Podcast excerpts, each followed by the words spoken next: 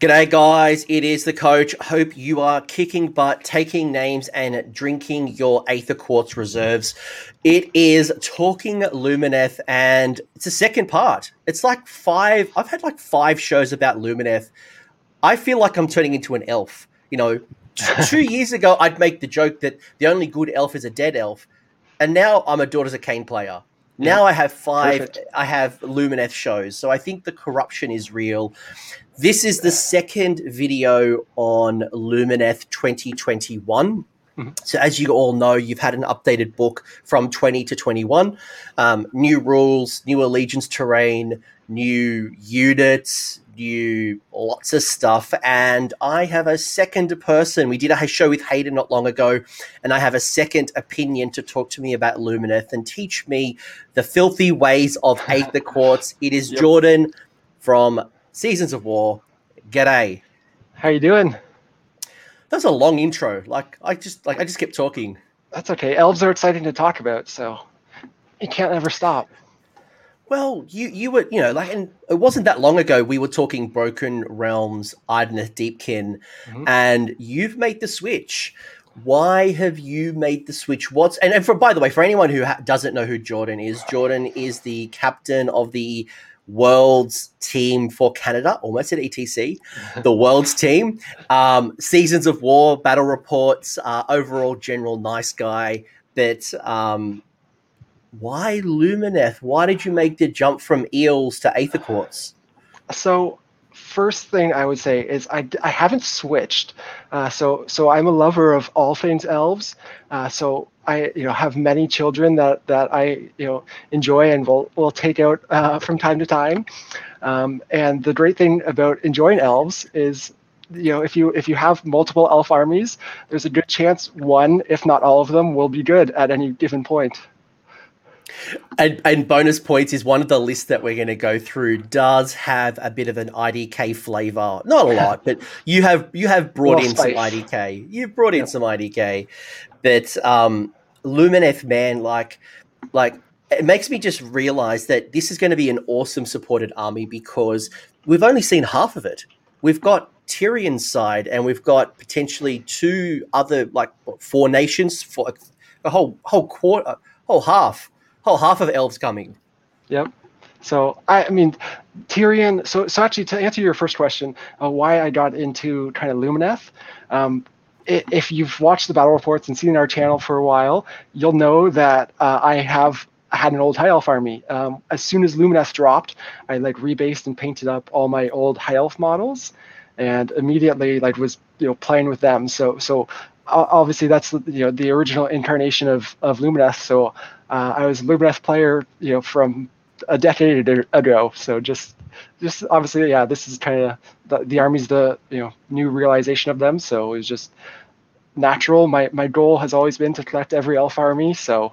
Uh, just had to do it. Another step on the on the process. It sounds like a Pokemon, like collect them all, collect all the elves. Have you got have you got daughters yet?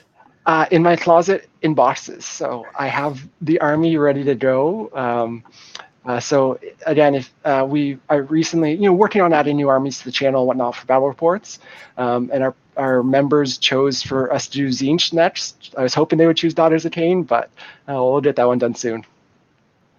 You got a lot of fans in the chat, by the way, um, and I'm excited to learn about IDK. If anyone caught the show that I did with Hayden not too long ago, um, I had said to Hayden that I haven't really had the opportunity to play new Lumineth.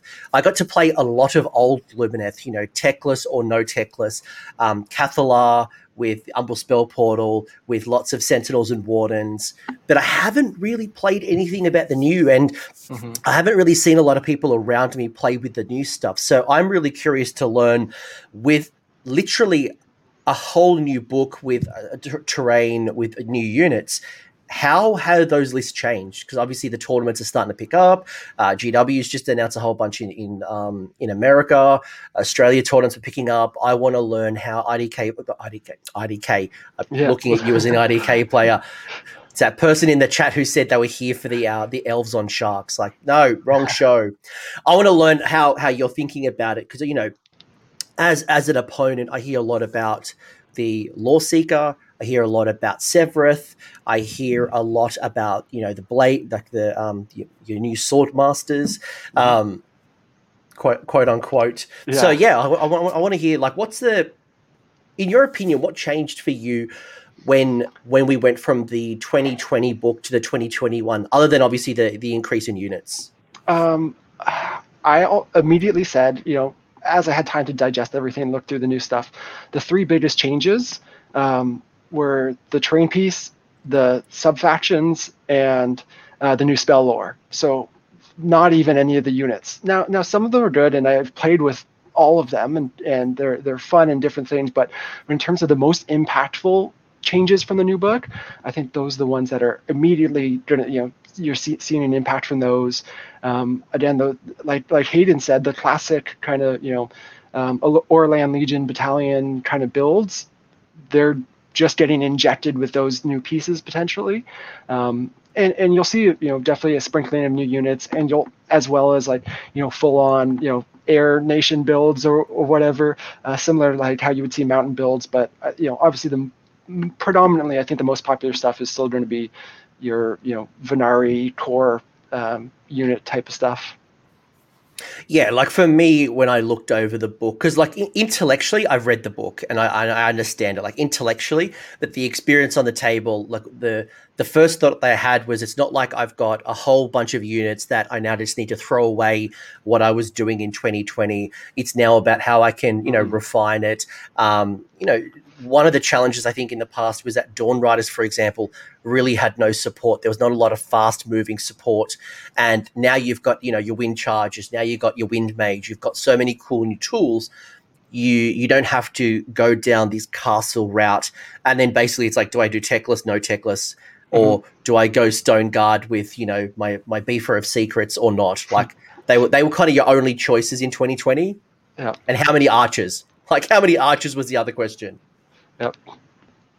30. 30 is the number. 30 to 40. Well, if, well, if you if you live in the UK, the answer would be like 80. Yeah, um, well, everyone's got you know a different take, which is I mean that's the great thing about Warhammer, right? You know, you look at Hayden's lists, and then I, I wrote my list and sent them over to you before watching the show, and our lists are so different even when we pick the same subfaction um, with for one of them and and that's the great thing about warhammer it's like you know two different people can have completely different opinions of you know how to run something and that's that's why it's fun and exciting and that's really the point of the show if you're tuning in for the first time. This is not about saying that this is the one and only internet list that you take to the new, the new Games Workshop tournaments and go 5 and 0 or 6 and 0 actually it's a, it's a 3 and 3 game. Um, this is not the, the one internet list to rule them all. It's just a bunch of ideas that Jordan has been playing, has worked. Um, listen to Jordan, listen to Hayden, go back to last year and listen to like Martin Orlando and Liam and other people who've talked to the channel and find the ideas that work for you and, you know, bring in what you like. If you don't like us talking about Syar, if you like, you know, your Metrica, then take the bones of this and kind of build it into your list. But before we move into the um, the the rules, I will ask the question in the chat here. I know you put it in the chat, but I want to uh, formally. What is your favorite favorite Lumineth unit? Oh, sorry, I jumped the gun. Um, it's, it's hard to say because I, there's a lot of different units I love. Um, the my, the answer I gave was Lord Regent, and that's both. I love the model, very cool rules that have an interesting impact on the table, um, and you know, just all around love it. Love you know, for for all reasons. Um, so yeah, that would be my answer. Lord Regent, uh, very very cool. He's sneakily very impactful in the game. I think. Yeah, I like it. My my favorite uh, came up in the announcement was the um the essentially the battle standard bearer being an old Warhammer Fantasy Battles player, seeing the battle standard bearer. I'm like, yes, let's make it great. So who knows what AOS three is going to bring to us, Jordan? Hopefully, let's, when you yeah yeah. Sorry, I just had to say you guys were talking about the battle standard bearer, you and Hayden, and yeah, that was heartbreaking. I, I bought him right away before we knew the rules. He was like the first hero I painted up. And yeah, and I just, like Hayden said, he's, I'm so sad that he's not going to see much action. I've, I've had him in a battle report so far, but yeah, not, not often. And Deanoch, we will definitely talk Loreseeker, like as if you can't talk Lumineth without Loreseeker. Mm. But before we do that, I want to get your, I want to pick your brains, and um, I want to hear from you um, how you look at the allegiance rules, right? Because um, when I pick up this book for the first time with no experience or the experience that I've had as an opponent, intellectually I understand it, right? You know, I get these these Aether Quartz reserves. A bunch of my units are going to be able to use Aether Quartz reserves. My Cathallar is going to be able to do some flipping shenanigans, and you know, I've got my my my fighting two for every one. You know, I've got my lightning reflexes. I've got a bunch of rules. When you look at this based on your experience, based on the list that you're designing, what have you learnt in your time? Have you realized that there's one particular Aether Quartz that you really like more than other, or it gives you more value than the others? Have you realized that the Cathallar, because in the old book, the Cathallar was like you took it with every list, and so you almost never went home without a Cathallar. What have you learnt in your process between Lightning Reflexes, Absorb Despair, and the Aether Quartz Reserve? Um, I think it, it stayed the same with the Cathallar, where I think it's hard not to take a Cathallar. Um, this is a very low bravery, well, you know, lower bravery army. It's six bravery, but unlike the actual low bravery armies, we don't really have, you know, all the battle shock immunities. So it's um, we're really, you know, these kind of armies are really suffer. So that gives you uh, not only a hero to use it from, but but the two up um, to is just like basically a free CP you're getting in terms of giving an immunity to battle shock. Also has a very useful spell, you know, so that'll come up in games for locking units down. And just all around good caster. We can uh, throw her in the train piece that we'll talk about.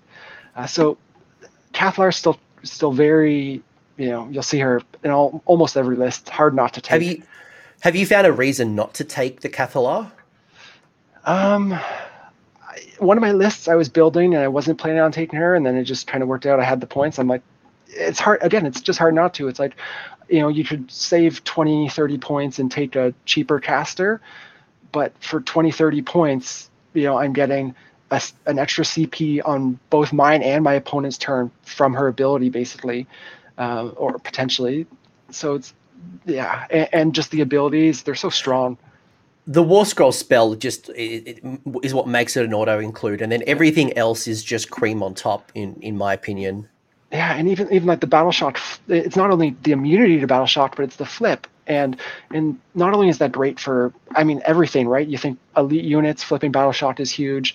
Against if you want to chew through a unit like you know horrors where there are 50 wounds in a unit of 10 pinks. I mean, you you kill 20 every little piece, right, adds to the battle shock. Uh, you know, whatever you can add there is huge. What about lightning reflexes? Because um, previously, like 2020 book, your combat prowess wasn't that great. Like in combat, I was never really worried about Lumineth. I'm like, eh, eh. I'm more I'm more worried about your spell casting and your shooters. But now you've got new tools. So how has lightning reflexes changed for you between book one to book two? Um, it hasn't changed a ton, except for if you're using the unit, new unit. Sorry. So, well, that's actually I'm going to go back on that statement immediately. Um, it, it is impactful because, uh, like you said, actually, you do have more opportunities to to be powerful in combat. Um, so one of the lists we're ta- going to talk about is, I think, one of the best hammers you know utilizing in in Lumineth and anytime you can activate two units before your opponent activates one, that's huge, right? That's like going at the start of phase and then again, at, you know, at the top of uh, the normal phase. So it's like it lets you put two units into two different, you know, opposing units, or double down on one unit you really want to take out before it hits back. Um, that's it's super powerful. Um, you know, lets you protect your stuff a little bit more and just it's it's not something because we're not a huge like you said not typically a huge damage dealing army, um, but it's just it's another tool in the toolbox, and that's what Lumineth is, right? The huge toolbox. We don't have like one amazing tool that's going to win us win us every game that we can rely on, but we have a lot of little tools that we can kind of try and adapt to the situation, um, which is one of the fun things about playing this army. And then and and and one of the things that weren't fun when I was doing up these rules because I've obviously just gone. I've I've been playing Sons of Behemat. I'm moving into my Gits, so I'm going back into a very Gits is a very similar kind of set of rules to Lumineth. Like you got a lot of synergies and a lot of little little intricacies. And I, I was reminded how intricate and rules heavy Lumineth was. So, um, so I almost imagine there's some rules that you just are there for seasoning to taste, but you know you're really just sticking to a bunch of core rules and core abilities you're building around. Otherwise, it's like you know you're, you're chasing you're chasing your own tail. Um, but your Aether Quartz now. I think when I spoke to Hayden and Martin Orlando and Liam back in the day in 2020, you know, one of the big things that we spoke about was a lot of magical supremacy. You know, the Aether Quartz was really good to get spells off. Have yep. you found that's still true today? Or have you found things like heightened senses and heightened heightened reflexes um, have become equally or more valuable? Um, they're all good, but I think that still, as others have said before, it's like the plus one to save is just in, incredible. Um, so really, the way I look at it is like generally that's the one one I'm using the most is the reroll saves. Um, you know, especially for like you know wardens sentinels eh, really anything anything that you think is going to be the tar- a target from your opponent that's where you want to save those for saves. Um, whereas if you so the the next one i really kind of use a ton is is magical insight like you said or magical boost. Sometimes you want the plus one if it you know puts something out of unbind range or makes a cast go off. Um, but really it's the the reroll. Um, with the potential reroll it means we have two rerolls in the army and and something like, uh, and we'll talk about this in, in kind of non-Teclis builds a little later, um, we're obviously super reliant on Hyshian Twinstones when we don't have techless and huge spell. Um, between the terrain piece and magical insight, it means if someone, if our opponent takes the turn, we have an attempt to unbind that that the spell, and we can re-roll that attempt, and then we can cast it and re-roll that casting attempt. Um, so again, I'm so reliant. Um, if we don't have Hyshian Twinstones, um, and and you're not, you don't have any pluses to cast, then things can go real bad for Lumineth real quick if you if you fail, you know, a couple spells. So, what? Just just so I want to I want to just double click on that point just for anyone who might be picking this up for the first time and not quite understanding mm-hmm. why that's important. So, why is a re-roll or why is getting off some of those spells critical to your success? Yeah, so looking at uh, really at almost every Lumineth unit, especially all the core stuff, is we are so reliant on our spells. So you look at, um, you know, the Wardens and Sentinels, for instance, they do mortal wounds on sixes uh, with their spell, they do it on fives. So that's basically equates, you know, to nearly 50% of their output, um, at least on the mortal wound side, if, if you do or do not get that spell off. And that's the difference of, you know, killing a, a big threat or not, um, that, that spell alone. So if you don't have pluses to cast from something like Hyshian Twinstones, which is giving you on average plus two to cast to all your units, uh, if you don't have that, it you know makes and you roll a couple bad rolls in a turn.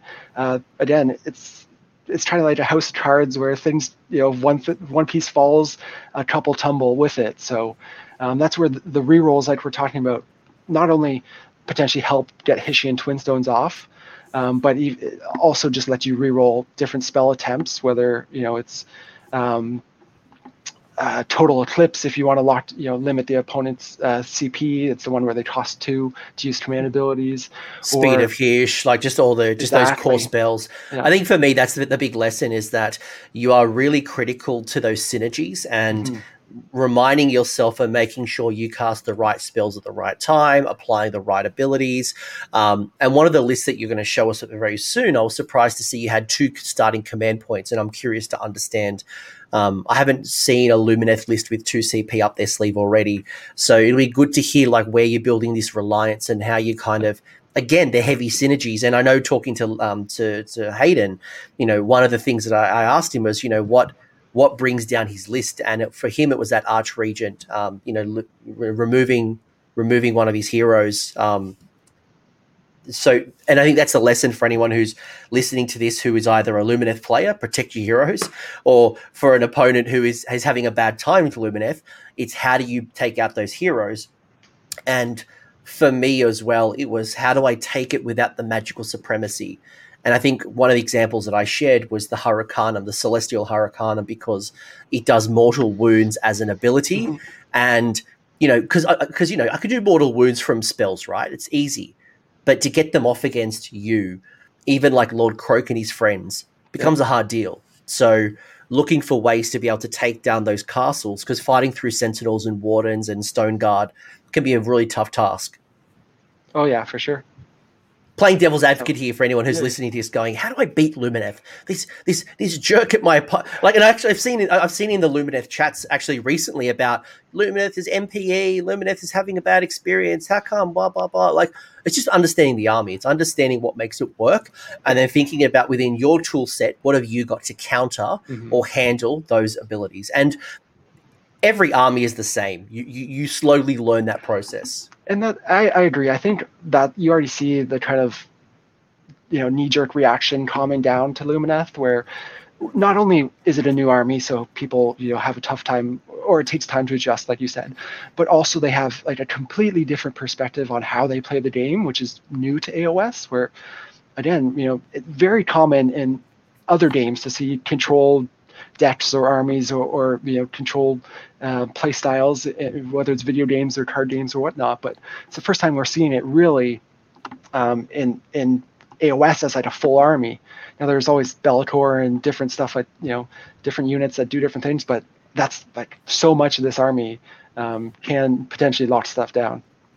Yeah, no, look at as a Sons player, people are always surprised how fast Sons are, but also how much objective control there is. They're like, oh, mm-hmm. I didn't really think about it. And you you play one or two games and you really learn. You start thinking about strategies. You know, you always get surprised the first time, and then the second time you build around it. But um, and for yeah, for any for anyone who who doesn't know what NPE is, if we've dropped an acronym on you, it's a negative play experience. Um, and it's often determined by things that um, just cause someone to have a bad time. And like Be'lakor, for example, Dark Master making you not fight or not use your rules is perceived as a negative play experience. But that's not this show. We're talking Lumineth. And one thing that you gained in 2021 was this terrain piece. Yes, sir. So without going into all of the rules, has this become impactful in your lists? How do you think about it? Um, who likes to stand on top of your shrine, if any? Um, like, what's your what's your early thinking on this? Um, it depends on the list, how I use it. So the two lists we're talking about use it or, or need it in drastically different ways. So the first thing is um, if you're within 12, you did a reroll from a hero on a cast. Obviously, like we were talked about, um, you really want reliability in your spell casting with Lumineth. So just you know having uh, a reroll is is huge with your casting. And then obviously if you can throw a hero up in, in it and then you're basically getting a free CP both your turn and on your opponent's turn, which uh, again, like you said, one of my lists does have CP already, but uh, there are some reasons why I want a lot of CP in it. Uh, and so that's just another way of you know getting extra command points and it you know combined with like the Cathallar's ability um, gives us a couple options of not only are we saving command points you know fr- from things but now we're getting uh, free ones to use for different stuff so uh, definitely some fun spicy options there. So i don't know if coach disconnected. Oh there he's back. I'm back. Sorry about that guys. No worries. Young Jordan. All good. Um, so yeah, so just was was talking about the terrain piece and the command point. Obviously, uh, I don't know if I was still alive or or not, but um, obviously. Let's go back to the original questions. Like, what's what's changed? How has things kind of come about um, with this particular terrain piece, and yeah. who who do you like to sit on top of it? Yeah. So um, first thing, obviously, I, I definitely consider my deployment. Uh, you know, with my heroes because there's the the reroll um, for a spell with one of your heroes within 12, which obviously, again, just bringing the consistency to Lumineth and their spell casting is huge. So um, that's always a consideration for me. Um, and then uh, trying to get a hero up inside it for the command point. Now, again, one of my lists was command point. I already had two command points, but wants to use command points a little bit more. So in addition to like the Cathallar potentially saving command points, you're also now getting a free one both in your turn and your opponent's turn. So um, just some great usage um, to really uh, do some fun and crazy things with Lumina. Um, but then in terms of who I who I want in it, typically it's mm. it's uh, similar to Hayden the Cathallar. Um, they'll there are a couple restrictions on it. Uh, it has to be a obviously a small hero, but it has to be a hero without the mount without a mount, uh, which really hurts um, me with the the Lord Regent because otherwise I would yeah, potentially take lists without a Cathallar because of the Lord Regent's utility is is really good um, in, in in different ways. But he can't you know jump in the shrine, so he can't be the shrine guardian. So I'm not getting those you know potentially two CP around from him. Yeah, no, it's interesting. You know, it's basically a foot troop hero. You know, no, um, no monster, no mount. So um, again, things like Cathallar, things like certain certain units that don't have that mount or the monster is is key. But it's an interesting one, and I think just how how AOS three might come about. Um, is there any is there anywhere in particular on the table you like to put it? I imagine it's somewhere like central, just so you can um, maximize the effects, or how do you like to deploy it? Yeah, so typically um, you look at the board and there's whatever you know four to you know three to five objectives. You typically, I typically want to put it around centrally of where I want to control the board. So so whether it's between two objectives or triangling, you know, the center of three, um, somewhere central where based on you know my plan for the game in deployment, um, you know, is going to let me support units on different objectives. Um, but yes, it, it's it's tough. So that's again, you have to consider your opponent's army and you know obviously the mission in terms and, and as well as the trains can impact where you're able to put that down. So um, it yeah. it also can't be deployed within six of objectives. So that's really limiting on you think like the the six objective missions with terrain on the board.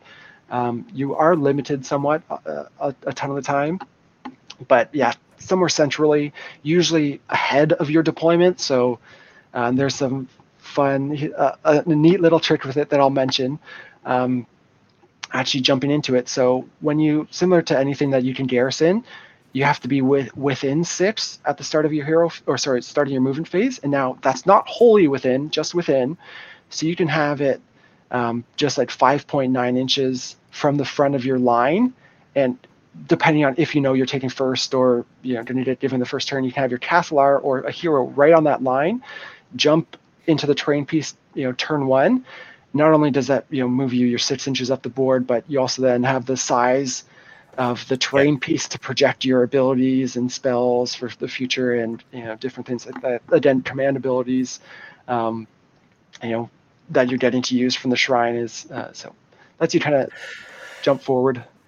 It's yeah, I've, I've seen some shenanigans like that with the Balewind Vortex. Um, mm-hmm. Obviously, you can't unbind this and then kind of teleport yourself forward. No. But yes, thinking about things because you know, as long as you're within six, not wholly, just within, you're able to then extend the range. Because when you're garrison, you're now measuring from the terrain piece, not from the model. So all of a sudden, you've now gained so much additional movement, or so sorry, so much additional range because you're measuring from the front of your shrine. So. Um, that's and good. Uh, just as a, another little uh, tip for people, because I see a lot of confusion in the past. I played again played Deep Deepkin, so I'm used to train pieces, um, and I'm sure there's going to be a ton of questions. So hopefully, uh, just to help people listening, when you are measuring to and from the train piece, you measure to anywhere on the model. Um, the reason for that, again, I had to, I did a ton of research with this with the uh, Deepkin boats, is um, uh, how uh, Games Workshop currently, this could all change in AOS 3, but currently defines measuring ranges is measuring base to base. When something, and, and they define bases as like the, the black rimmed bases that a model goes on. So something like terrain doesn't have one of those, and in that case, you measure to the closest point of that model. So it could be, or of that, yeah, exactly of the, that model. So it could be, you know, the bottom waterfall on the ground, or it could be, um, you know, the rock, you know, that's a little higher up I, it might not you know come up lots, but um, there's sometimes confusion over that. So thought I'd throw that little tip out there. No, it's a good one. No, it's a good one because you're right, and that's where even just thinking about tilting and the and the angle of your terrain piece is important. Just so, because mm-hmm. um, they're all not measured equally, but um, good good tip. Let's get into your lists. Let's get into your lists. And the first one was the one that surprised me because when I look at the data, when I look at some of the list building stuff, this is not at the top of, of, of, of lists that I see. You know, I see Ymetrica, mm-hmm. I see um, um, Jordan, you you you you um you told me how to say it um before the show started. Alumnia, not alu- I, I keep struggling not because I can't say it, but I kept teasing Hayden calling it aluminium, and now it's stuck in my head. That's the problem. It's not that I have an inability to say alumnia; it's the fact that I just keep mentally thinking aluminium, and I know it's not aluminium, but I can't. I'm just in this vicious loop. But long story short, Helon is not something that I see very often, um, and I imagine when we start looking at the lists, I when I looked at your list, it made sense why Helon has started to come back up so, just for anyone who doesn't have the visual in front of them, maybe they listen to this in podcast form. Um, Helon is going to give you a couple of cool things. You get plus one to attack characteristics for missile weapons. Um, if they're within three of an enemy unit, that's an interesting one. Um, you're going to get yourself a command trait for the general, which is the Sky Race Grand Champion, which is a I'm curious to hear about that one from you because I looked at that and I kind of initially shrugged my shoulders, went meh, meh. I get one reroll. I'm like, great. I can re-roll a one run roll or one charge roll or one cast. Casting roll was cool, but I'm like the others. I'm like, eh. Yeah. What, what is it of Helon that drew your attention? And and when we move to your list, what are the things that I need to consider when we get into the list? Yeah. So actually, there's a couple interesting things to talk about. And actually, for, the first thing I'm going to do before we talk about this is mention Syar real quick. Um, now, you guys have talked about Syar a bunch. Obviously, this is the one everyone knows, which is two Aether Quartz, the, the most common subfaction that we've seen. The, the reason I want to mention that is because when you look at Syar, it's very straightforward in terms of looking at uh, the, the allegiance abilities of Lumineth, and then you look at Syar, and it's like, okay, this just builds on top of those.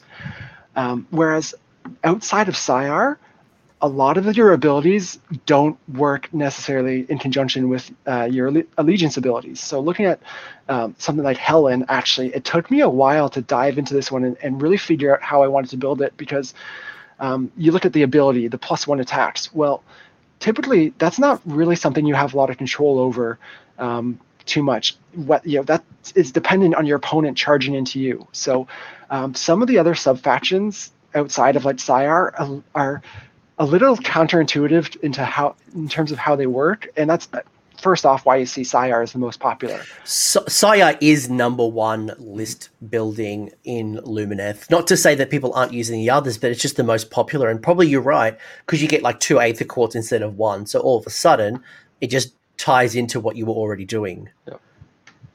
Yeah, but anyways, uh, so the, you, you, will be able to get use out of that. But uh, yeah, Helon again, it's like a lot of the abilities they're they're interesting, they're cute, but they're not obviously near as impactful. But um, the, the first uh, with my list that I built, first thing is Helon gives you uh, the wind chargers as battle line. Um, so you know 130 points battle line. It means you don't have to take wardens, though you still might want to, because um, you know, otherwise you're you're tied into taking at least two units of wardens for battle line. Um, so this this frees up you know points there um, if you don't want wardens in your list. So that's a great thing. But the command trait, like you said, is it's interesting. It'll you know it gives you a little consistency. You know times that you want it or need it, uh, which is nice. Uh, never hurts. Um, but it's not it's not groundbreaking like a lot of stuff. Nor is um, nor is the artifact. I mean, it's it's good it's you know, but it's not it's not game winning by any means. Um, yeah, and similarly, like the, so it's hard to say. Like we'll we'll get into it. I don't know if you want me to dive into the list too much yet. Um, uh, we'll, we'll move to the list in a second. I just got one question for you, mm-hmm. and I'm just rereading the command trait for your general, which is a Sky Race Grand Champion. Does that does that incentivize you, or does that make you choose not doesn't make you, but are you incentivized to make your your general a wizard so you can tap into that plus one to casting, or do you still think there's good use in taking a non wizard general, you know, for, for the run roll or the charge roll? Yeah, it's that's the thing. It's the only probably the only hero that's making use of all three of those is um, uh, is either like the Wind Mage if you want to do something with him, or uh, Lord Regent because probably besides those two, you don't want any of your heroes charging. Um, but so there's trade-offs. Some you want you know you want to use the the run and charge rerolls. Others you might just be using it for the casting roll. But it, at least you have options. Yeah. I think I think for me when I looked at this list and I, I, think what what drew my attention would be the command trait because the two other sorry sorry the command ability the command trait and the artifact are once per battle so you don't really build a list around a once per battle unless it's something amazing. Mm-hmm. The the gale of killing shafts is very situational. You've got to be within three, but the command ability, being able to um, to make a normal move out of combat, um, is is pretty tasty and probably ties in nicely to your first list, which is going to be the Wind Mage with the uh, Wind Blast fan and the transporting vortex. You've got Sevireth Surprise! Didn't see that coming. Who thought Sevireth would be in the list? And then doubling down, you've got the Cathallar, who is the general with the Sky Race Grand Champion, the um, the artifact, and the protection of Hysh, as well as the Loreseeker. We have triple down. We have got all three. It's like a full house. Yep. Uh, the Loreseeker having Lambent Light. Um, you got your three units of five Windchargers. You've got 20 Sentinels, uh, another 20 Sentinels one having total eclipse, one having ethereal blessing. Um, very attractive, and I like that you've added this because I think very early on, even last year, I was talking about Alopexes being brought into IDK to support Dawn Riders because back in the day there was no support for Dawn Riders, and I had said Alopexes could be good, but you got an Alopex um, coming from IDK. You've then got yourself the um, the the battalion that's going to wrap all your Windchargers together um, and you've got the Twin Stones. So nice little juicy army. This is going to be fast. Um, that might be an understatement. Fast might be an understatement. Yeah, yeah, definitely is quick. Um, and there's actually, I, I did put total eclipse on the one unit of Sentinels. I would probably actually take speed of Hysh there even too, because then you also have speed of Hysh, because um, you definitely want that, you know, with Lumineth as well to help with speed.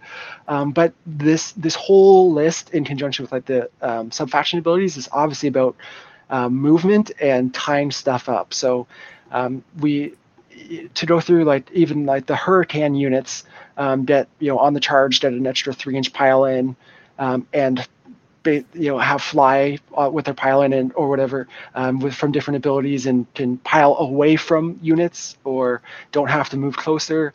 Um, so this list is a lot of kind of movement trickery of tying stuff up, tagging stuff, harassing stuff with like um, the Wind Mage and Sevireth, and then obviously the Wind Chargers and, and even the Lore Seeker. So you have a lot of upfront harassment from those things of like getting in the way, stopping stuff from moving where it wants to, stopping stuff from deep striking where it wants to, um, stopping stuff from piling in with the Alopex. Um, you have the Wind Mage with that artifact. Um, is an amazing artifact, so that's the big reason why you want to take the battalion. In the, I guess the battalion's also also great on its own, but uh, the Wind Mage's artifact is um, you can use it once per game if you're within three of an enemy unit.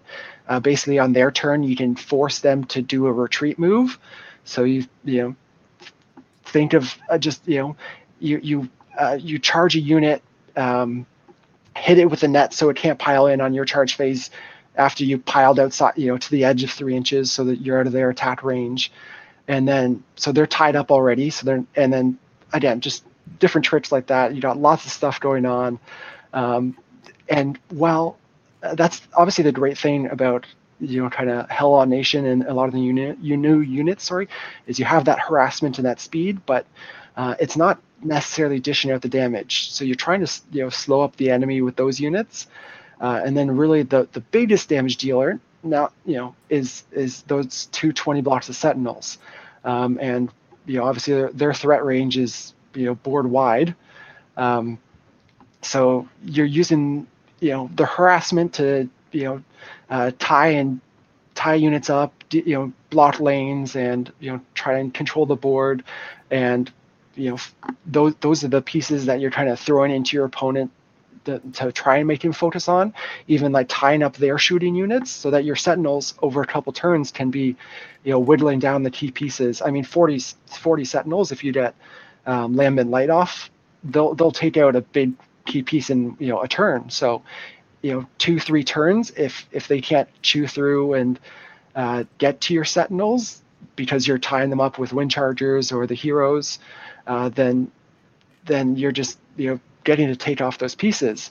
Um, and you really want to be willing you have to be willing to sacrifice like even the, the wind mage or the wind chargers even Sevireth at times um, be willing to sacrifice those pieces so that uh, you know you can keep your sentinels live the other key pieces uh, so this is like uh, just you're excited. full, full you're excited. I, the the movement shenanigans, and look, we don't know what's coming in AOS through. Mm-hmm. Um, you know, Jerome in the chat made a comment about battalions, and look, we're going towards core battalions.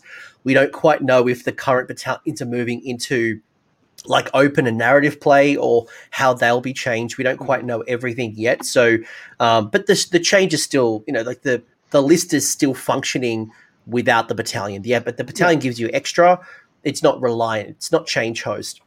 A couple of quick questions for you. And first off, I also want to call out what James said in the chat, which is 100% true, is that the command trait is not choosing one of the one of the things. It allows you to re-roll um, each of them once, Correct. once yep. per battle. So you don't have to choose to do a cast. Um, it's just if you don't choose a caster, then you only use 2 or three. Exactly. Correct that was kind of like where I was going with it. It was like, do you does it mean that you should be going with a general who's a caster? Um, but a couple of questions. First off, your Cathallar, we know the power of darkness of the soul, making someone basically take a bravery check to do certain actions. But you don't have Umbral Spell Portal. That seems to be a, a power pair with the the Cathallar. Couple of questions then is why no Umbral Spell Portal? Um, how has not having able Spell Portal changed the way you use the Cathallar and being able to use Darkness of the Soul maybe early on? And um, has has it allowed you to do other things that maybe because one of the challenges with Umbral Spell Portal is you seem to hug it. You know, you cast it, you stay in the backfield, and you don't really move because you then got to unbind it and cast it again if you're kind of moving up the battle. So, I guess talk to me about not having the power pair. Yeah, I actually have stopped taking um, the the spell portal a lot in, in, all my Lumineth lists. Now I will take it from time to time for sure, um, but not not every time like I used to, and that's because we again have different tools. So now we have we can get you know up the board a little faster, get into our casting ranges a little faster. Uh, use you know tricks like the the leapfrog into the terrain piece to get up the board further and you know be able to kind of project our our spell ranges further. Um, as well as Leapfrog, leapfrogging is getting yep. in the garrison of the the terrain piece and then using the terrain piece to cast off. Yeah, just so, for anyone who might not make that connection. Yeah, yeah. Sorry, I should have uh, explained that. But um, typically, you do want to use the the twin stones for like those. Oh, sorry, not the twin stones. The the spell portal. It's usually for like one spell that you really need, um, which is usually like uh, Storm of Searing White Light with Teclis or uh, Burning Simoom, which is like the new anti-horde spell, or uh, as Hayden mentioned, I forget the name of the spell. Uh, there's um, uh, the minus two to casting spell, which is like sneakily one of the best spells in the spell lore that no one uses. Um, so why? And why, why don't why, why don't you think people use it? I I'm not sure to be honest. It's like the best anti Seraphon spell, and I've seen so many you know Seraphon matches where where the Lumineth player is like just doing two casts um, on a twelve. Then why haven't you taken it? Why haven't you taken it? Taken taken which? Sorry. The the, the spell the the minus two the casting. Oh, I use it. I use it all the time with Teclis, hundred percent. Uh, oh, um, oh, so so you're only taking it on Teclis. Typically, typically. Okay. Um, well, he, he, knows everything. I don't typically take it, uh, and again, I don't have spell portal in here. And um, Teclis again gives you that utility for all the matchups where that's maybe a spell that isn't good in as many matchups. So you want to take spells that are good in the most biggest, the broadest range of, of matchups uh, when, again, you don't have ta- Teclis and access to everything. Um, but again, actually, so there is, again, here in this list, we are reliant, our one key spell is Lambent Light.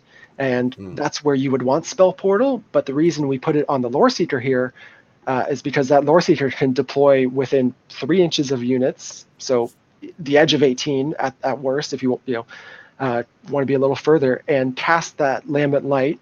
And if you throw something like Twin Stones 12 inches behind him where it's buffing the rest of your army, and so he's still getting the benefit of Twin Stones, you're getting lambent light on that one target uh, that you really want to take down, which obviously benefits the Sentinels huge in terms of their potential output. Uh, so, so that's why that's the big reason why I don't have uh, spell portal in here is uh, you're using the lore seeker to get that spell in range turn one. Um, so different, you know, a good reason for that, I guess. So talk to me about this Lore Seeker because one, everyone is talking about it at the moment. It seems to be um, one of the more popular, even as an ally or as a you know as a Cities of Sigmar player looking at my Settlers Gain. Um, the Lore Seeker is certainly one that I'm thinking about, and the most the most popular reason to bring in the Loreseeker is that um, lone agent ability being able to deploy basically you put it in reserve and then in the first battle round you deploy it on the table somewhere as long as it's outside of three from an enemy mm-hmm. um, uh, is, that, is it all and oh and it's not in your territory so yeah. And you set up this model within sixes of, of yep cool so talk to me about i'm just rereading the rule to make sure i don't say anything that i shouldn't um, how do you think about that? Like when you have that Loreseeker and you're putting it down on the table, are there things that you are trying to do, things that you're trying to avoid? Like what's in your your your thought process with the Loreseeker deployment? The the first question you have to ask when you're using the lore seeker is is am I going to have first turn or choice of first turn? Um, because that impacts how you want to use him. Uh, so here, I think we're like a five or six draw. Oh, no, we're higher than that in this list. Um, All right, so let's let's assume you're going to lose priority. Let's say you let's say you don't get the choice of of mm-hmm. determining who goes off first or not. So so then you have to look at what use you're getting out of him. So if your opponent, if you deploy him uh, in your opponent's territory, you know, is your opponent able to deal with him turn one?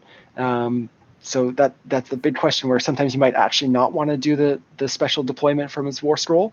Um, sometimes you do though because you want to bait your opponent into taking first turn. Um, again, if, if you put him on an objective where he you know holds that objective until he dies and is also in lambent light range it can bait your opponent into taking first turn to deal with him which also forces you know your opponent to move up um, and if you have another source of lambent light in in the list which we don't in, in this list but you might want one um, then they're potentially getting that unit into lambent light range anyways. And you spent you you lost 160 points but you potentially pull your opponent out of position make your opponent take first turn where you have the, the chance at the double you know right back. Uh, you know lets you kind of at worst if your opponent has choice it lets you play with mess with their heads try and influence uh, you know their strategy and uh, force them into a, a, bad play or a misplay or overextending or something. Um, so there's that element of it, and then again, you know, if if you're getting given first or taking first turn, uh, you immediately you know can potentially claim an objective that you can hold on to pretty reliably, especially if you're getting you know wind chargers up screening and uh, with the different tricks of um, you know tagging units and all that fun stuff and then you're putting him in lambent light range, which is obviously a, a huge one. Um, with again potentially, you want to put him down somewhere that's within range of where you're planning to put Hyshian Twin Stones, which you got to know where you're you know putting Hyshian Twin Stones when you start deploying. Uh, mm. You know, looking at a mission, if you're putting you know twin stones eh, you know uh, in front center you know in front of your army you got to make sure the unit leader from each of your units is within 12 inches of that point. So if you put that a little bit forward and and can put the lore seeker on the front edge of that range then he's getting you know whatever modifiers to cast which again lamb lambent light being probably your most critical spell in this list you're at least getting you know more reliability uh, from that, as well as the potential reroll from the terrain piece or um, the Aether Quartz. So, it, it's interesting, right? Because you know the the last set of rules on the Lore Seeker is is what makes it worth its its weight in gold. If you set up this model within six of an objective, and there are no enemy units within six inches of it, which is very likely it's going to happen when you put it down for the first time, um, you gain control of that objective, and the opponent cannot gain control while while it's within six inches of it. So it means, as you said, you're baiting your opponent to come for that objective. Um, I think of something like focal points, you know, a middle objective that might be worth more points than others. Um, Scorched Earth, where there's eight of them, and some armies can't can't hold four and retain and go for four. So all of a sudden, you've got some really good movement shenanigans by being able to deploy it and force your opponent, as you said, to either ignore it and you start scoring points early, mm-hmm. or they, you're going to force them to move up and then you can take advantage of it. And there's a lot of shooting here, a lot of magic that allows you to then go for that. Um, yeah, you might trade off the 160 point hero, but you've now baited them into your ranges earlier. Because mm-hmm. really, you know, as a, as a shooting army or a magic army, you've only got up to five five turns to do your thing. So, you know, not being not in range for the first time means that you sacrifice one of those five. So, um, I like it. Yeah. So and, and again, like there's just so many tools in this army. Like if your opponent, you know, puts their hammer forward, because they have to commit a decent amount to kill kill the lore seeker. Especially, uh, big thing is you want to put him in terrain if you can, if there's terrain on an objective, because uh, then he's you know gets plus two to save from in combination with lone agent. That may change with uh, AOS three, but um, you he's on a two up save.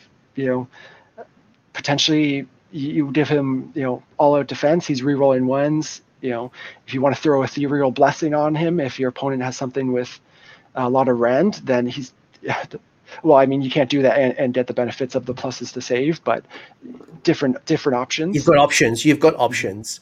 Uh, and you know, like it, it's a quite a durable hero, especially because you can automatically put it into rain, which then brings your save down to a three plus. So, uh, and as Matt said as well, you know, like those victory points are worth their weight in mm-hmm. gold, and um, that can be a good trade off. But I think the risk is committing too early.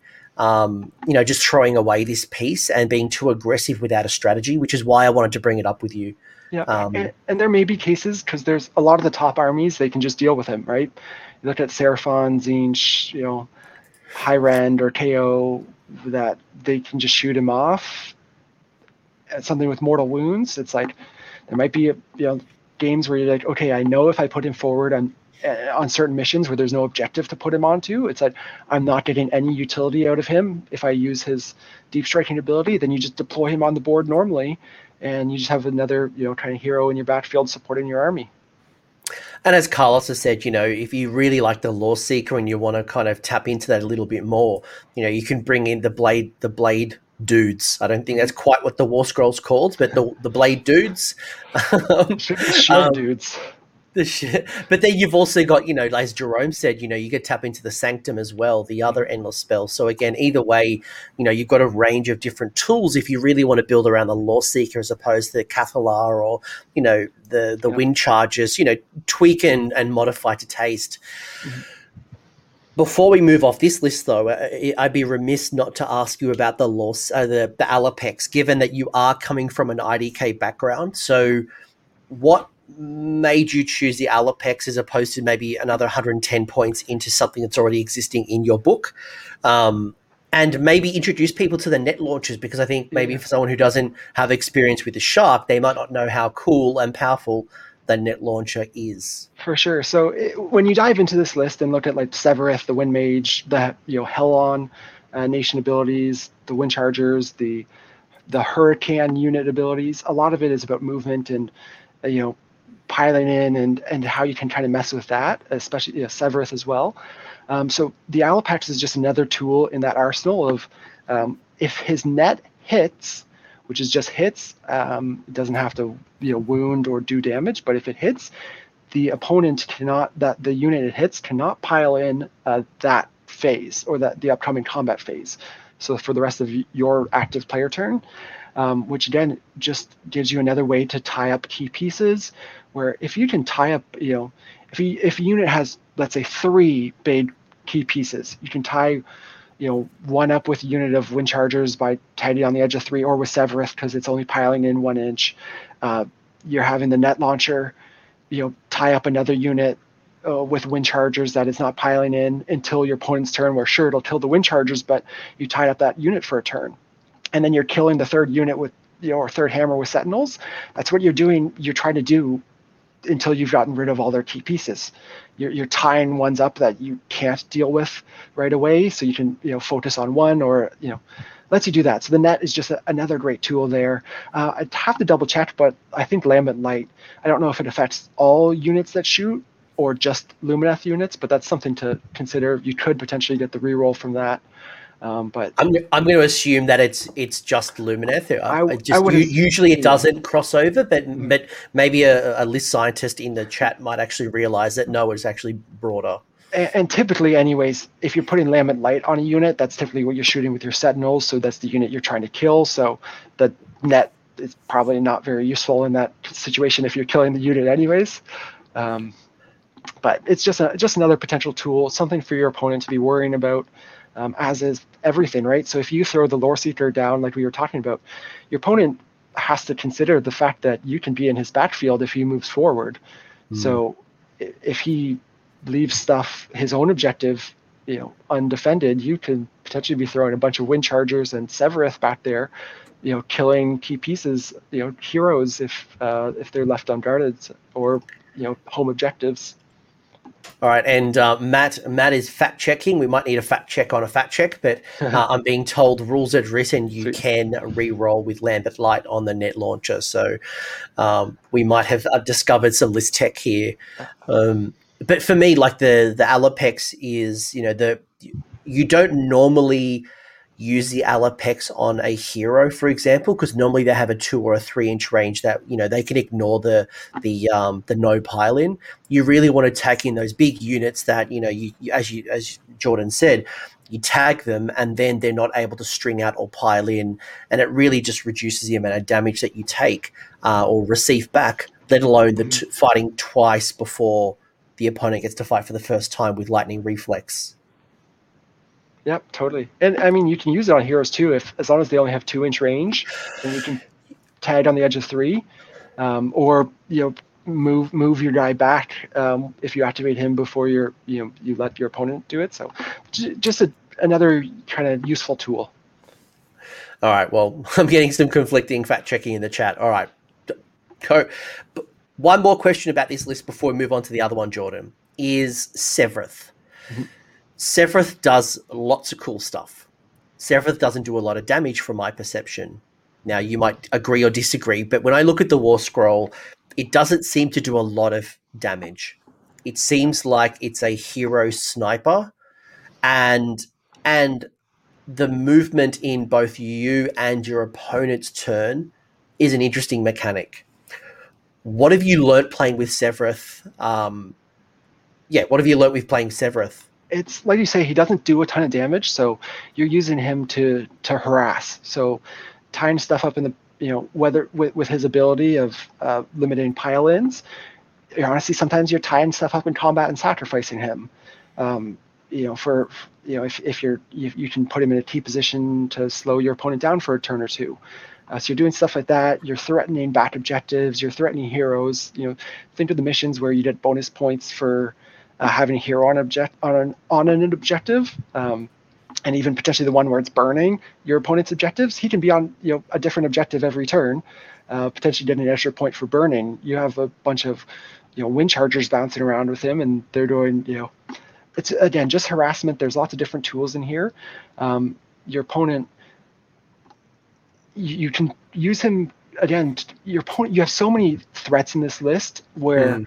Um, uh, things that your opponent has to deal with, right? So the lore seeker, they have to kill him. They have to dedicate resources before they uh, can move on to something else. They have to dedicate shooting resources or magic resources in terms of dealing with Sevireth, uh, or you you're tying their combat units up before they get to your sentinels. So again, this is just using them as speed bumps, roadblocks, clogging lanes. Uh, again, with with their fast movement and you know flying at times or double moving. Um, and so you're doing that to slow them up you know while your sentinels have a couple turns hopefully of uh, taking you know taking the threats down. Am I right to assume that with Sevireth, you this is this to me when I look at Sevireth, it, it looks like a model that is more of a late game threat as the as the board kind of starts to contract and you know attrition starts coming in and more space gets opened up are you finding the benefit really in the early game or the late game or you know a bit of utility with both? Because i imagine the speed allows me as you said to start going for objectives you know turn 3 turn 4 turn 5 that are becoming exposed. You know being able to use the retreat and charge being able to move the the movement in the sh- in both of our shooting phases. That to me allows me to really jump around the board and steal objectives and force me to start moving my army to kind of reclaim it, and then you can jump jump to another objective. So it's really hard to, especially if you don't have a, an army that's fast. It's hard to handle and protect, and you know what I mean. Like, where have you found the value with Sevireth?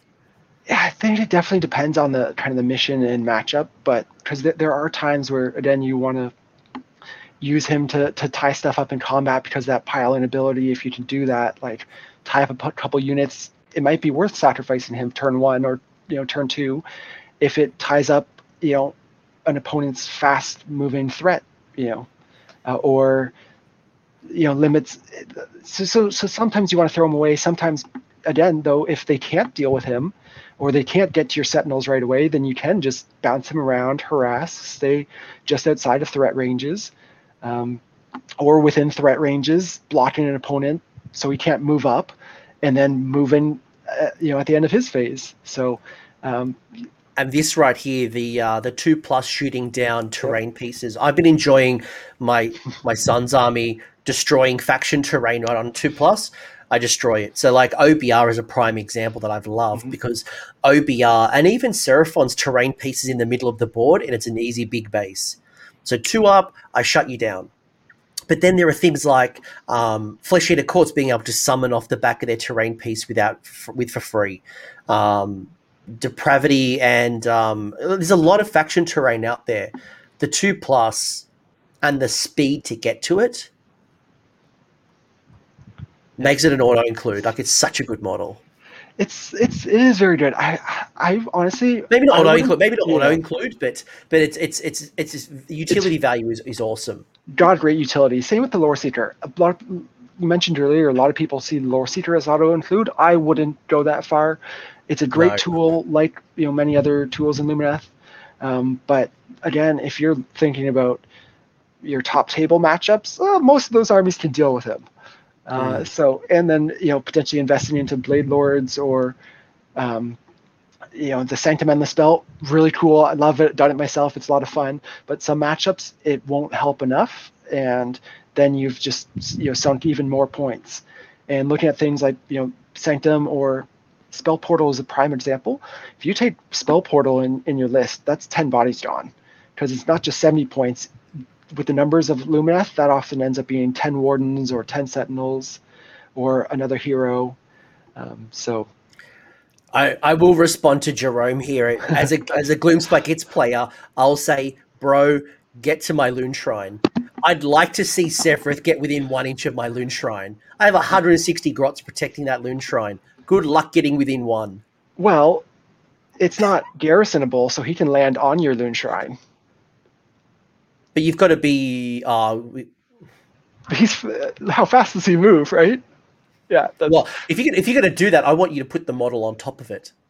Yeah, I know. Obviously, this is like one of the things that we all want to be fixed in AOS three is like the terrain rules of like gimmicks like that, right? And it's again, this is. No, you make a good point. You make a good point. Yeah. So if you can char- if you can charge and land your model around it, um, no, you, you, are 100 percent correct. You, because it flies, you can actually go on top of the terrain piece. So well, and, even if you try to screen around it, um, as long as there's the space to charge, obviously. You, so here's the thing again so this is uh, again you, with with the current terrain rules again we all want them to get better and you know um, but with the current rules if you're on the top of that shrine you're probably not within three of any models. So you wouldn't have even have to have charged to get on top of it. And obviously he moves super fast.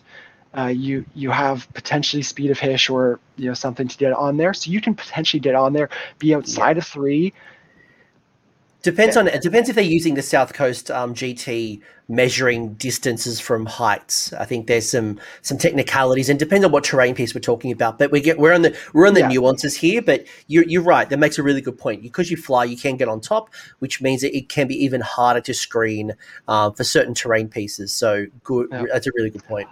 Yeah, I have to make a caveat because after you know Hayden was you know coming in with some you know off the wall fun lists and good lists for sure and actually some really interesting things that i, I liked watching that and learned from him. Um, but like how i looked at the game and how our play group looks at the game is like i mean none of us you know are, are overly concerned about NPE we all have a good rapport even our local community. It's like we have such a tight knit community you know and all our teams like most important thing is you know you know being a nice person being respectful uh, being you know clear with all your rules and you know your intentions and and whatnot. Uh, so we're not you know we have fun trying to like you know break the game quote unquote or, or dig into the like that's that's the part we enjoy where it's like we you know br- bring the filth and enjoy like you know pushing the limit on, on kind of you know um, what the best lists we can come up with are. So um, all, all always within you know you know respect of you know always within the you know the, the rules and you know um, be, being completely open with your opponent and whatnot. But it's a lot of you know that's it's it's fun trying to Matt, know. Matt, Matt, but d- despite your big long uh, speech that you could have taken to the Grammys or something, uh, Matt tells me that they, he dislikes playing you all the time. So, um, so we'll, we'll No, he also said kidding. He also said kidding. But to, to Matt's point, um, Matt did call out that scour from Sevireth happens at the start of the charge phase. So if you do want to shut down a piece of terrain, it happens at the ch- start of the charge phase, and you must declare that you're not charging in order to do it. So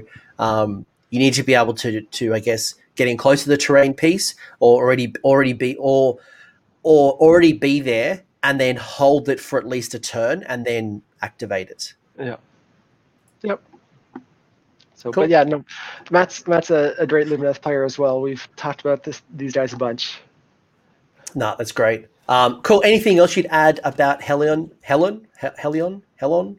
Um, before we move on, before to to what I'm going to mispronounce as um, aluminium, but it's.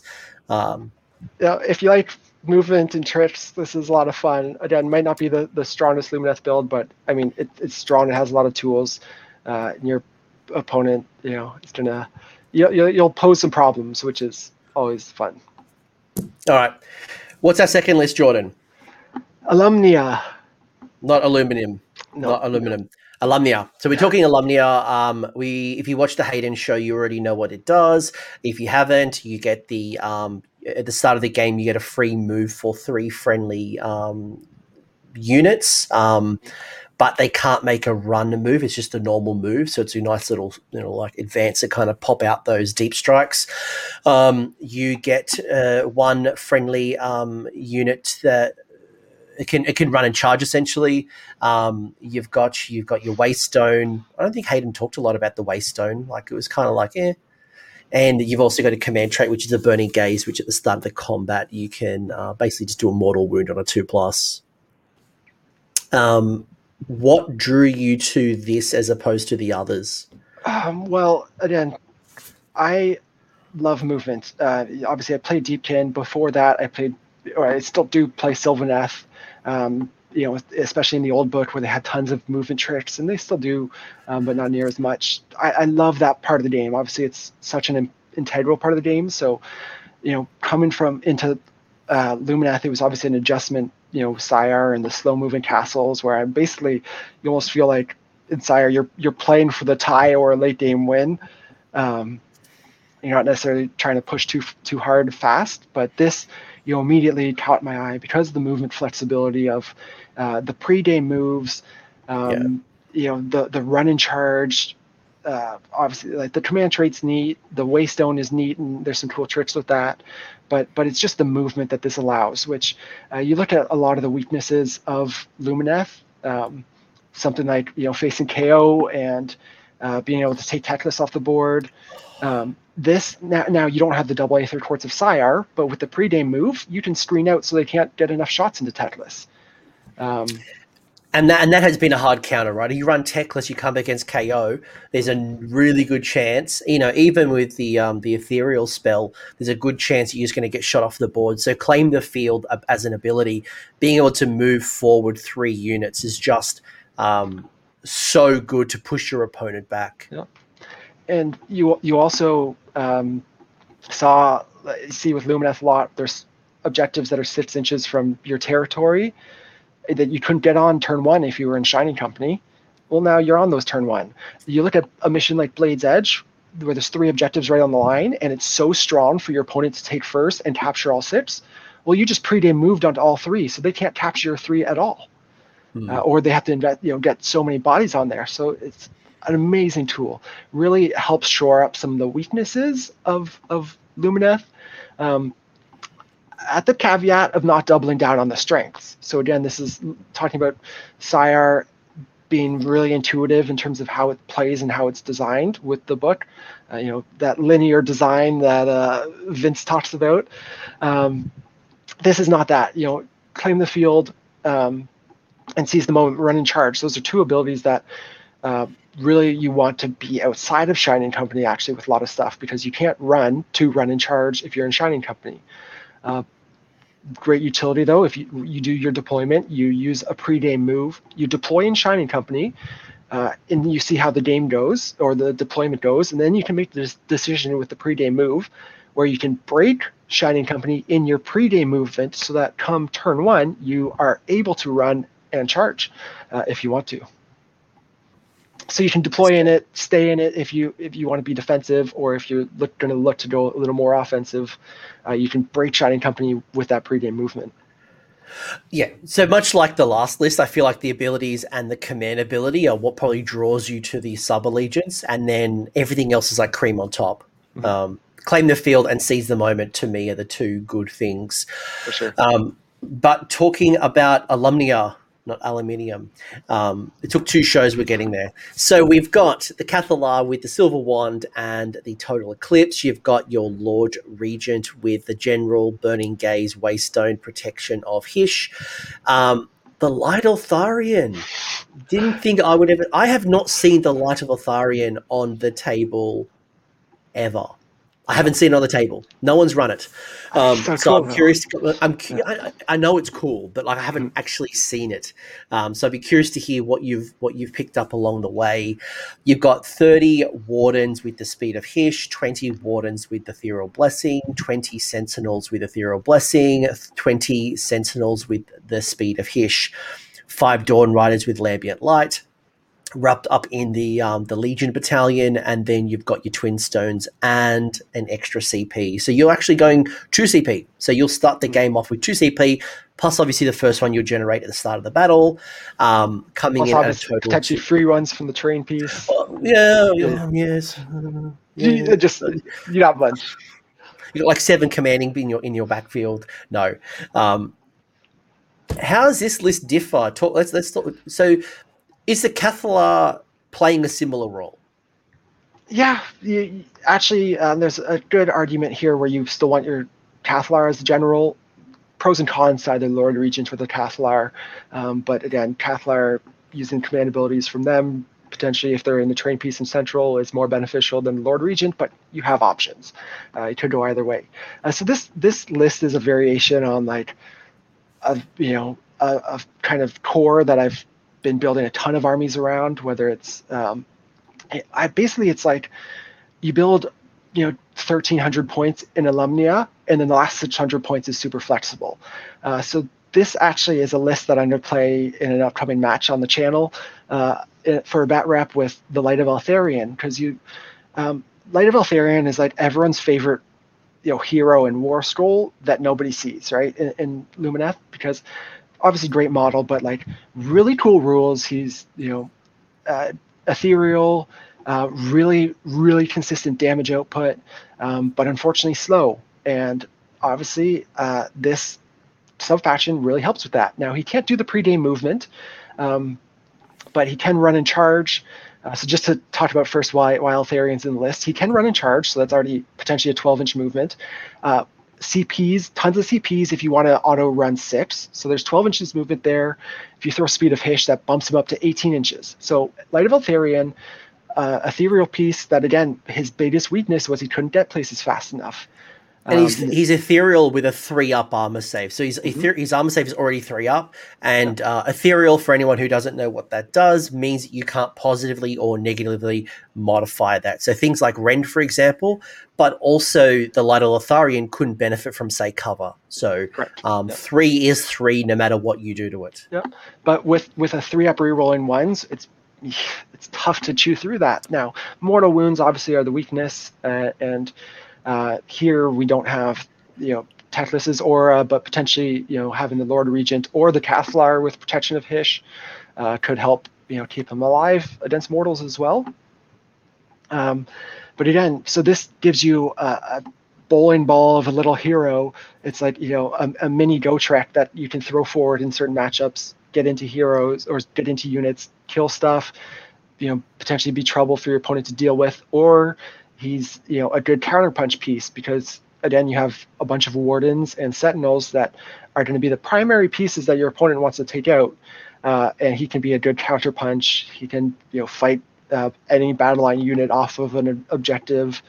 Um, so a good little piece. Uh, so again, maybe not the the most optimized pick um, because of you know the prevalence of mortal wounds in the game right now. But man, in in two out of three of your matches, he has the opportunity to be a, a big pain. He's doing mortal wounds in his shooting phase on a roll of a two yep. plus. He's doing D three, or on a five plus, he's doing D six mortal wounds with an eighteen range um, threat. So the fact that you don't have to hit or wound with it is is really good to kind of ignore lookout sir and start taking down you know your opponent's heroes. Um, the fang sword of Eltharion having rend 3 and all of his attacks like hit on twos wound on threes so consistent. get, and he gets plus one to wound when he charges and apply a reroll once to hit from a, a command ability all of a sudden.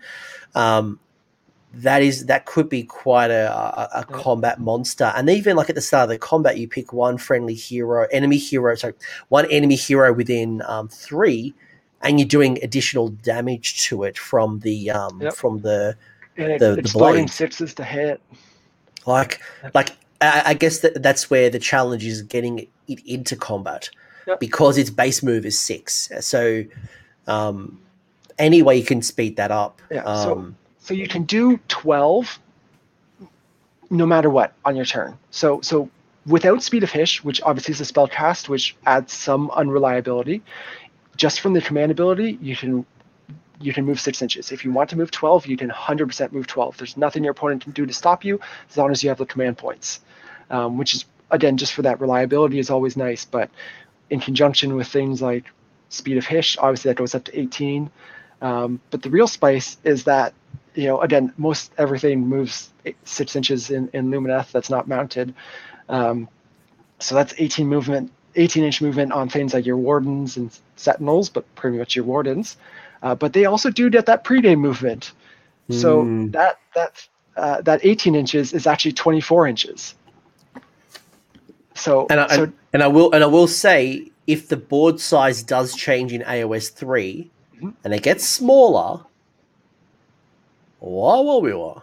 So, so this is again looking at um, one of again looking at the challenges of Lumineth. One is is applying damage where you need it, and you can do that from with your shooting with your Sentinels, but Sentinels have low volume of shots. Now, obviously, the the range really helps, but Wardens, you, you take 20 Wardens and they literally have to attach, so they do double the damage of Sentinels at 20 points cheaper.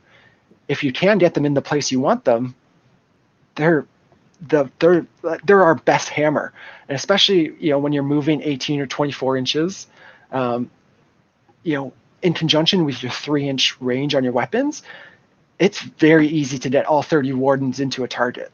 Um, like like I more often than not, I'm getting all my attacks in with a 30 or 20 block, um, and so again, so this allows you to th- you know throw around 30 wardens, 20 wardens, potentially both of them because you can move one 24 inches if it has speed of Hysh. You can move the other one 18 inches. So I mean, some missions that's th- outside of three of your opponent. At worst, it's outside of six. Um, so you again, you can do that. You throw ethereal on a unit. Um, you can use I know reroll ones to hit, obviously with potentially free the free command point. Uh, if you don't have other needs, you know things to need it for is huge with the um, with the mortal wound output on fives and sixes. Um, like 30 wardens do, are doing you know at 360 points. If you're getting all of them into combat, they're doing 20 mortal wounds before we roll ones to hit.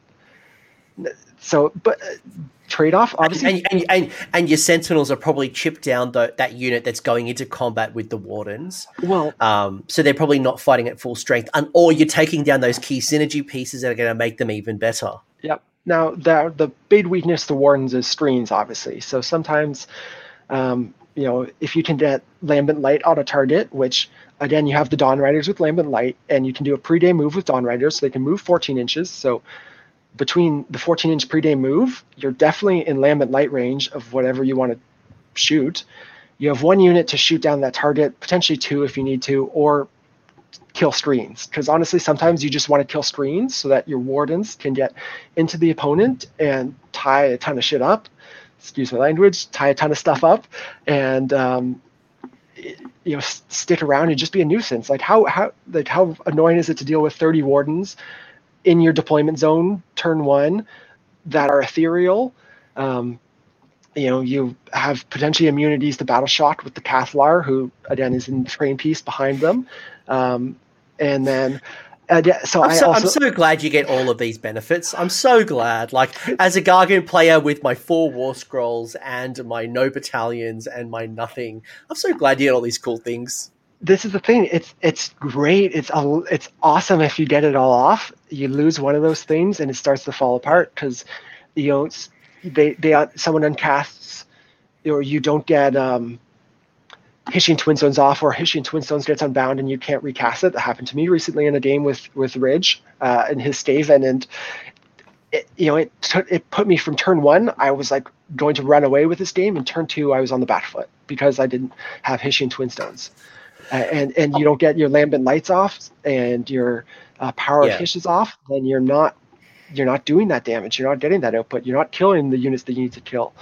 Uh, so and if you've listened, if you've listened to an hour and a half of this already, guys, um, and you are not a Lumineth player, you know, really listening to Jordan, listening to Hayden, and listening to what those critical spells are, and looking at ways that you can integrate something to stop Jordan doing what he wants to do. Um, prime example, you know, get a Knight Incantor, which has the auto unbind scroll. Looking at some of the things that get, like the Rune Lord, for example, is plus two to unbinding. Looking for ways that you can stop him from getting his twin stones or particular spells. Um, yep. So if you're listening to this, trying to work out how to beat the local Lumineth player, um, and that kind of ties into what Alex is also asking, it's it's understanding and looking at your tools and going right what can i tap into um, uh, and and to alex's question i want to transition is a lot of the the list you're talking about so far in both of the ones that you've shared are probably heavily towards magic and shooting is that how you're finding the ideal Lumineth tournament list is looking at the moment? Because I notice there's no stone guards. I'm noticing that you're not tapping into um, a, a, lot of the combat output. It's more shooting, a lot of more magic, a lot more movement board control. Is that how you're finding Lumineth at the moment? I, I think actually Lumineth is best when they're balanced. So, so obviously the Helon Nation was all shooting.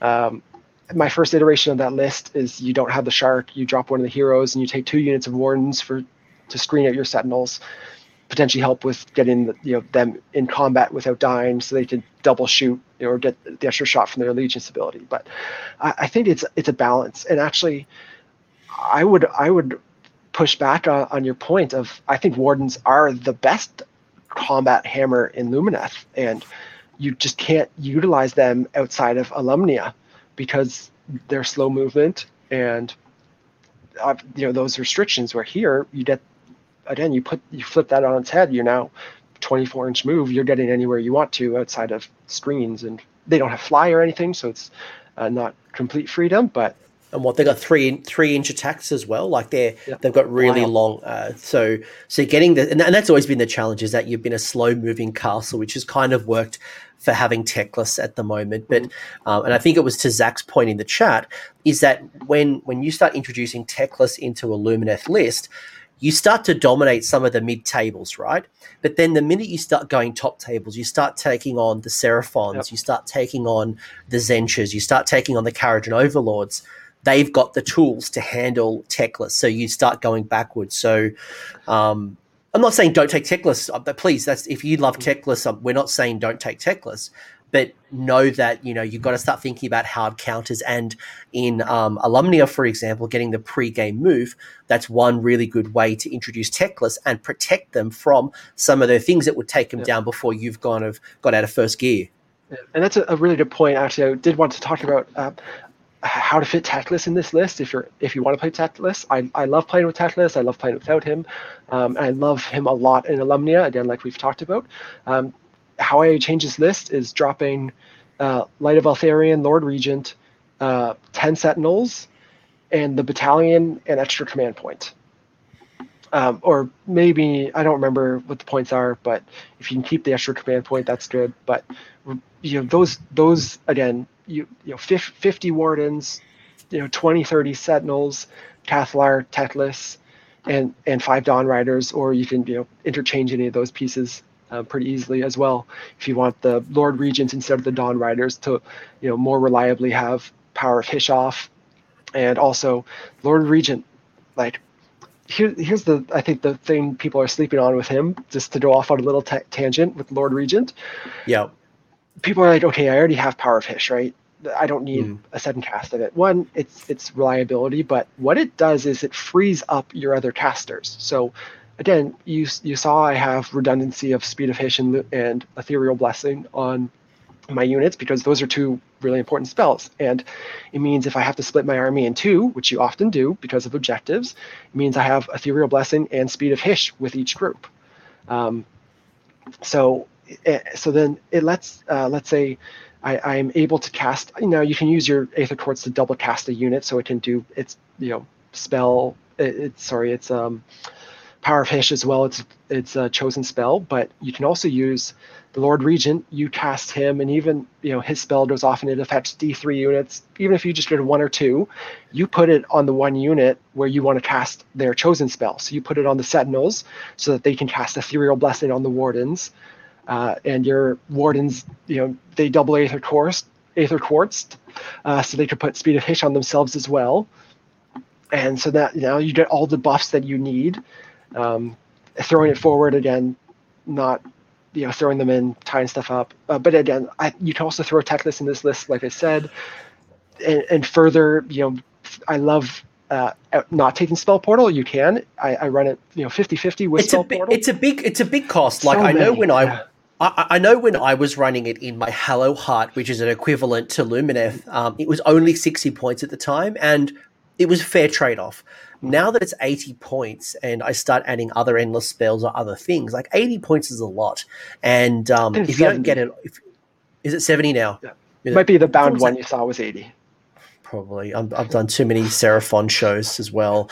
Um, either either way, like uh, it's it's still a big points cost, and if you're not getting the value out of it, um, and obviously with the Cathallar, you can get incredible value. Um, and it's but go on. I find you only need to turn one really, mm. and you know even with Teclis, yes, you can get you know the, his AOE spell off turn one, but again, with the board control moving up as aggressively as you can with this list, Teclis is mid, t- you know, mid board as soon as turn two comes. You don't need spell portal anymore. Um, and t- turn one, it lets you make your your wardens ethereal. Lets you you know guarantee you get speed of Hysh off and, and other buffs. So turn one, I use him as a buff piece. Um, it, there are some trade offs, obviously. Um, sometimes you want to have you know, the anti-horde spell turn one and stuff like that. But again, I don't think we're we're tied you know tied to it anymore where we have to take spell portal. So I think the challenge, and, and we and we're kind of already transitioned into like the final thoughts, because to me, and I, I just want to go back to a, a point that you made that I think is important to just focus on for a minute. And that is is that when you go down into the castle, the traditional castle, that castle can only be one place at, at any point in time.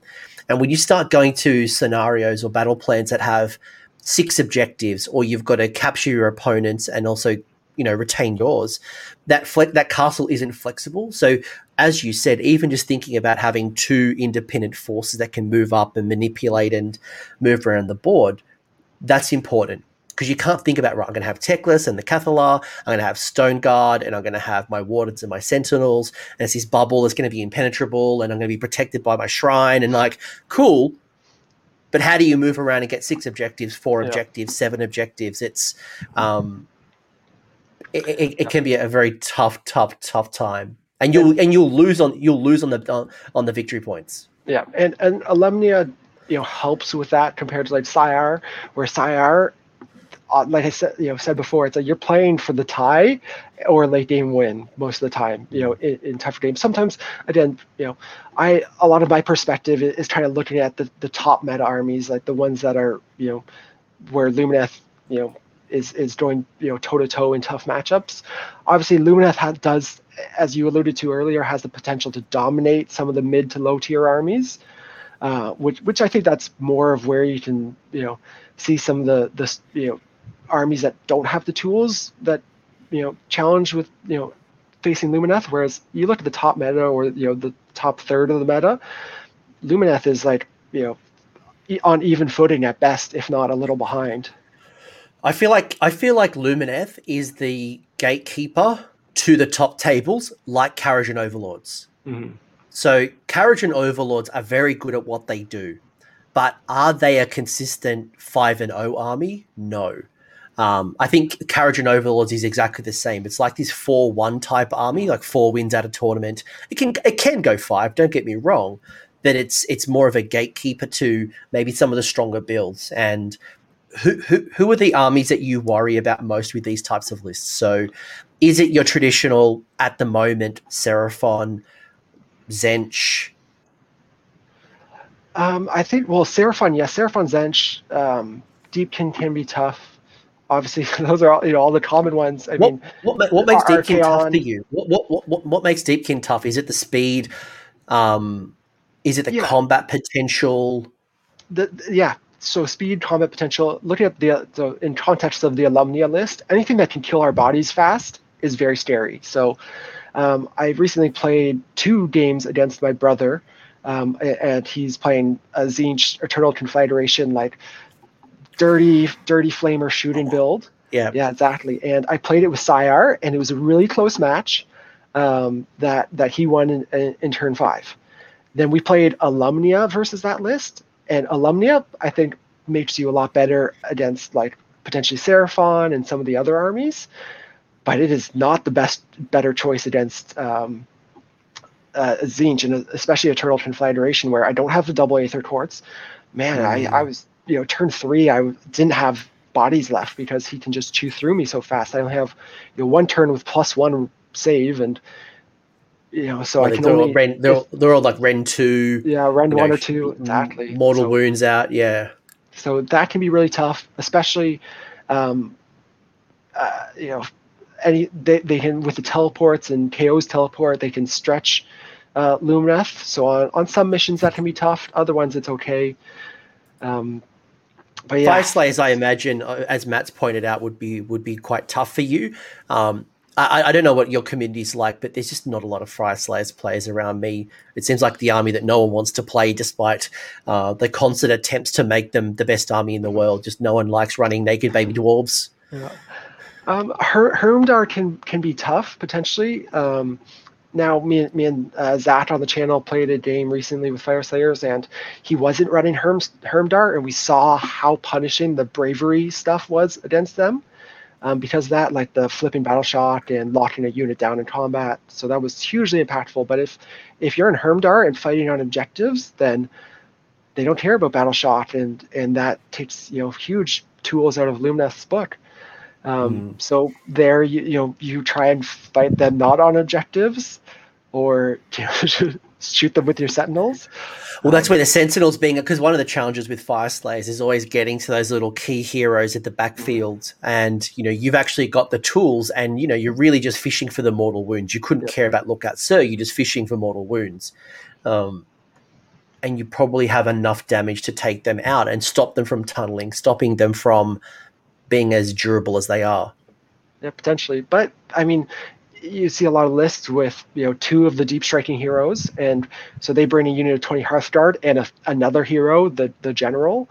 Then they have three heroes that you have to kill before they get rid of that you know four up save. So that's where uh, you know one of Deepkin's challenges is is multi targets. You know they're really good at killing whatever they get Lambent Light on, really bad at spreading their attacks around. Mm. Um, so you you look at you know you have 20 Sentinels. You're not killing three heroes. You're killing one reliably. And, and even if you split 10 on 10, you're probably not killing either, unless you have Lambent Light on one. Yeah. Yeah. So no, there's a lot of yeah, there's a lot of chip damage. There's a lot of like point and mm-hmm. click. But you're right, like you, that, and that's maybe where the the 80 archers in England, for example, some of those lists are just that's how you get rid of those threats very early on. Um, but yeah. that doesn't sound like a lot of fun. No, I I mean, I'm not for me. Oh God, painting that many sentinels does not sound like a good time at all. I made the mistake of painting all my trim a different color than the rest of it, so oh, it's painful now that we're kind of wrapping up and you know we haven't quite finished just yet don't don't um, don't not like and subscribe at this particular point. Um, but you know feel free to do so by the way. Under 100 100 subs left and we hit 10,000 and I'm going to open a nice. merch store. Awesome. I'm going to yeah almost almost at 10k almost at 10k we, we um, want those so, pretty dice you teased yeah, man, I got so many dice; it's uncanny. But um, like, what have you learned playing with this list? Because again, the book has changed so much in twelve months, and you've already shared so much knowledge and insight here. Um, and there's a lot of different things you can tweak, right? You know, we haven't talked ballistas, we haven't talked about the twins, we haven't talked about um, some of the other heroes. We ha- there's just so much list tech in this army, which I think is really cool, and much like Cities of Sigmar, which is the army that I play a lot of, it has the ability to adapt to the meta. And should we go into a more combat route, you've got some combat tools. If it's all about supercasters, you've got Teclis. You've just got a lot of tools, and you know Games Workshop is going to invest because we know there's half of the um, the the Tyrion nation to come. Assuming that it's going to be Lumineth, I think who knows? There's not going to be a whole new force, but before Lumineth came out, I made the prediction that Tyrion was going to join Deepkin, and that might have just been wishful thinking, but that would be pretty cool. I mean, just just Deepkin talked like in Deepkin lore, they talked about Tyrion a lot. Um, obviously, they're a little sour with Teclis, but they do talk about Tyrion a lot in the lore, and you know, so hey, that, that'd be a bigger that would be a bigger riff than George and Harry, um, the Royals. Like it's just absolute, just. Um, I, I, mean, it's it's not to happen. You, you, see so many you know clues to him in in the Lumineth lore and books, and even models showing that uh, the you know the, symbols of Teclis, the statue, symbols of well, Tyrion. It, exactly. Doesn't yeah, yeah. doesn't the uh, the Lord Regent have the? Is it the statue, the Tyrion statue on top? Oh yeah, yeah. Oh, I don't. There's that, and the, like the the banner blade. His big banner has a, the Tyrion symbol for you know Celennar, and the, there's a whatever dragon or whatever uh, for Tech or sorry Tyrion. Teclis mixing those up, but yeah. So it's obviously coming from Lumineth is, is what I expect, but fair enough. Yeah. But have you have you is there anything like any final thoughts that you would share with with the guests based on your Lumineth experience, or maybe as we start approaching the tournament season, some things that you're considering either preparing for AOS three, whether it is currently thinking about your army in the meta. Um, if you want to be successful with Lumineth, you have to get lots of experience with them, and that's not even just I'm not even talking about playing games. Obviously, you play games, play lots of games, but man, like you roll, you got to sit at home and you know roll a random mission in a random army that you're going to play against and practice your deployment and think about your spells and where you're putting twin stones and uh, the order of operations of what you're casting and um, that'll help you like you got to be quick you know again it's it's so integral to play like you know get to the late game with Lumineth because that's when they turn the corner and win. Uh, so you have to be fast, and it's it's tough. So you got to know you got to know what list spells you want to cast, especially if you have Teclis. It's it's faster and simpler for, simpler if you're not going with a Teclis uh, build. So maybe start there, if, you know, when you're getting started. But when you start introducing Teclis or multiple spell lores, um, you got to know your key spells. So have a short mm-hmm. list of what you want in different matchups. So that's where it's like, I, I know the four I want to cast against Seraphon with maybe one or two that are situational depending on their deployment.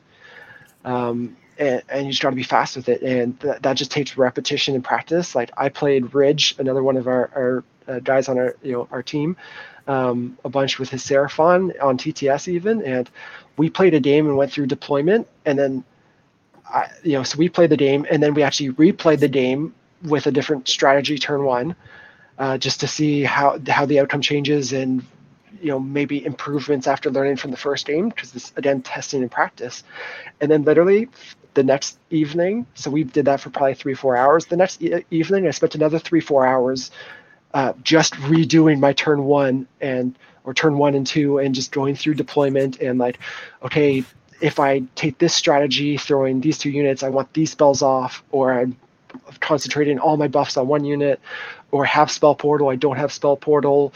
Again, testing to see you know what's what's best situationally.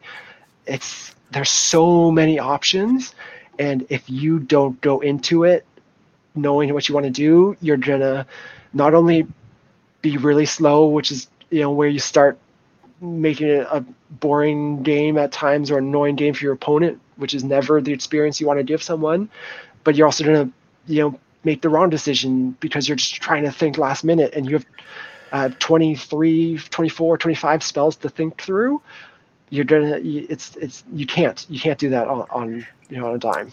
I, I've I've played Lumineth armies in the past where the hero phases do take a lot of time.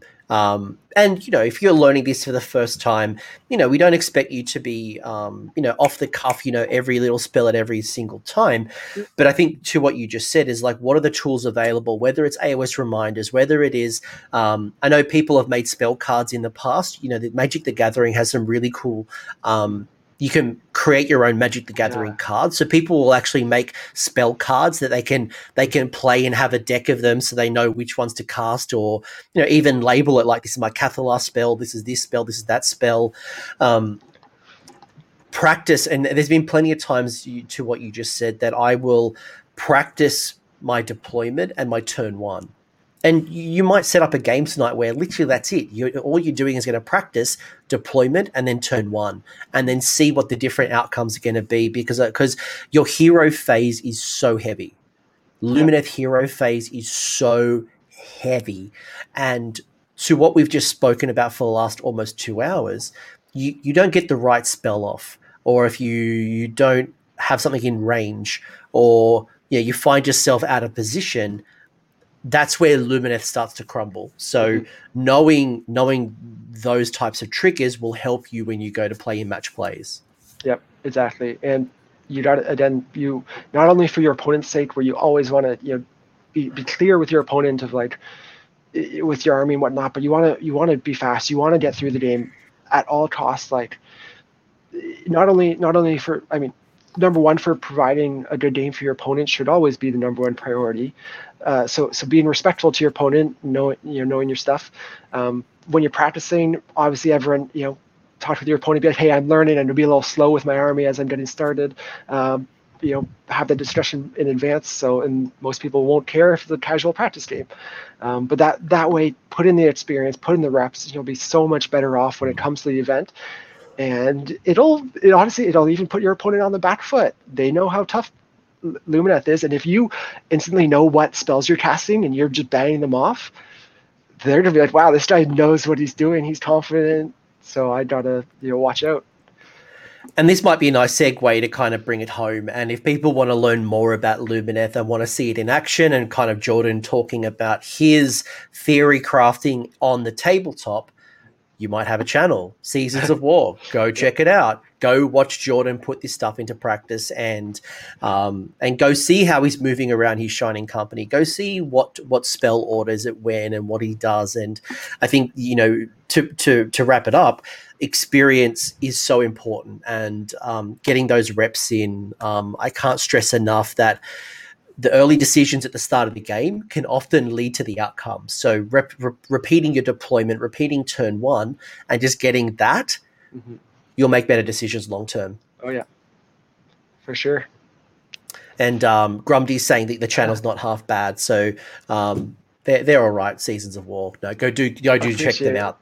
Grundy Grundy is like one of the very first people to uh, support, you know, subscribe and support the channel. So uh, I'm actually looking forward. You know, with the we were talking before this about the you know events that Games Workshop is putting on uh, in the states, and Grundy's down in Texas, so I gotta get a game in with him if, uh, if I make it down there. He's uh, he's offered me barbecue, so uh, I want to come down. I would love to come. I can't leave my country just yet, but um, would love to come back to get some uh, Texas barbecue. Oh, and oh, yeah, to to Matt's point as well. Like I'm a Hallowheart player, so I feel like I'm well trained to prepare for Settlers Gain, which is essentially oh, yeah. like yeah. like half Cities of Sigmar, one in four Lumineth, one in four Stormcast. I get the best of all worlds. But um, any shout outs, anything you want to kind of say before we kind of bring this home and um, I let you go do your thing with your kids and I go do my Saturday thing? Oh, I, I, I would give shout outs to everyone. Obviously, I love Warhammer. I, we have an amazing community around AOS. So shout outs to everyone like, you know, uh, Grumdy. There's a ton of guys in the chat that I've seen that I recognize all their names from, you know, from our streams and comments and whatnot. So uh, super appreciate everyone who, you know, uh, you know watches our content as well and and you know supports us through there you know means a ton to us as well as have to give a shout out to to our uh, season of war team so um, all the you know all the guys that you see on the channel doing bat reps. Uh, we have a ton of fun playing together. We play the dirtiest, nastiest lists against each other and have a ton of fun doing it. Uh, and you know we go through the highs and lows together and know that you know we're all in it to have fun. And at the end of the day, it's you know uh, that's what it's all about. So uh, just shout out to this amazing community. So so thankful. Uh, you know this is a great game. Golden Age compared to Hashtag know, blessed. Warhammer. Hashtag blessed. Warhammer, yeah. 10 years ago, even the community support we're getting from GW, it's like there's always room for improvement with everything, but compared to, you know, when we were, I'm sure you you can attest, you know, older years, it's like gr- amazing time to be in the hobby. Awesome to see AOS doing so well and continuing to bring more people in. Uh, so if you're thinking of diving in, do it. It's an amazing game. Awesome people around it. So shout Man, out to you. Watched, if they've watched two and a half hours already, uh, I feel like they're well invested, or at least they're going to be getting involved. Though, Rock, thank you very much. Um, and if you have enjoyed this stuff, please subscribe. I'm under a hundred subscribers left, and then uh, I can like retire on a boat and never have to come back on. Uh, actually, no, don't say that. They'll yeah. they'll, they'll unsubscribe. No, uh, there'll be no boats if I hit 10k. Uh, I don't know, but we we are doing a celebration stream in a few weeks' time. If you are watching this live, nice. so. Jordan, thank you so much. This has been insightful. I've learned a lot about Lumineth. Between you and the Hayden show, I feel well equipped to have um, really cool games and get a better understanding of how I fight Lumineth. I've also learned a lot about how I might build my Settlers Gain and bring in some Lumineth into my Cities of Sigmar. And um, you probably haven't quite got me yet on playing Lumineth, but that fox, man, that fox. I just want to put two tails on it like Sonic and Tails and That's run this little awesome. fox around the table and be annoying. yeah. yeah that just I think you just gave me a perfect paint scheme for him. The orange. Yeah, hundred percent. Yeah. That's good. I like it. Don't steal my idea. I'm hundred percent am. I'm so no, no, no, shame. You're a jerk. All right, I'm going before hey, Jordan sees any more on of my opposite ideas. sides of the world. I have to grudge you now for whose tail. That's okay. All right, Jordan. Everybody, thank you guys. Until next time, uh, name your heroes and look forward to you in AOS three. Cheers. I hope you found that discussion valuable. If you did, give the video the old thumbs up. And if you have a comment or an insight, leave it in the comment section below. The champions over here are my AOS Coach Patreons and YouTube members. So you guys are bloody legends. Thank you for all the support. If you want to know more about the support programs, the links are below down here in the episode description, along with a link to the Discord server so we can continue this conversation. Until next time, don't forget to name your characters and have a good one.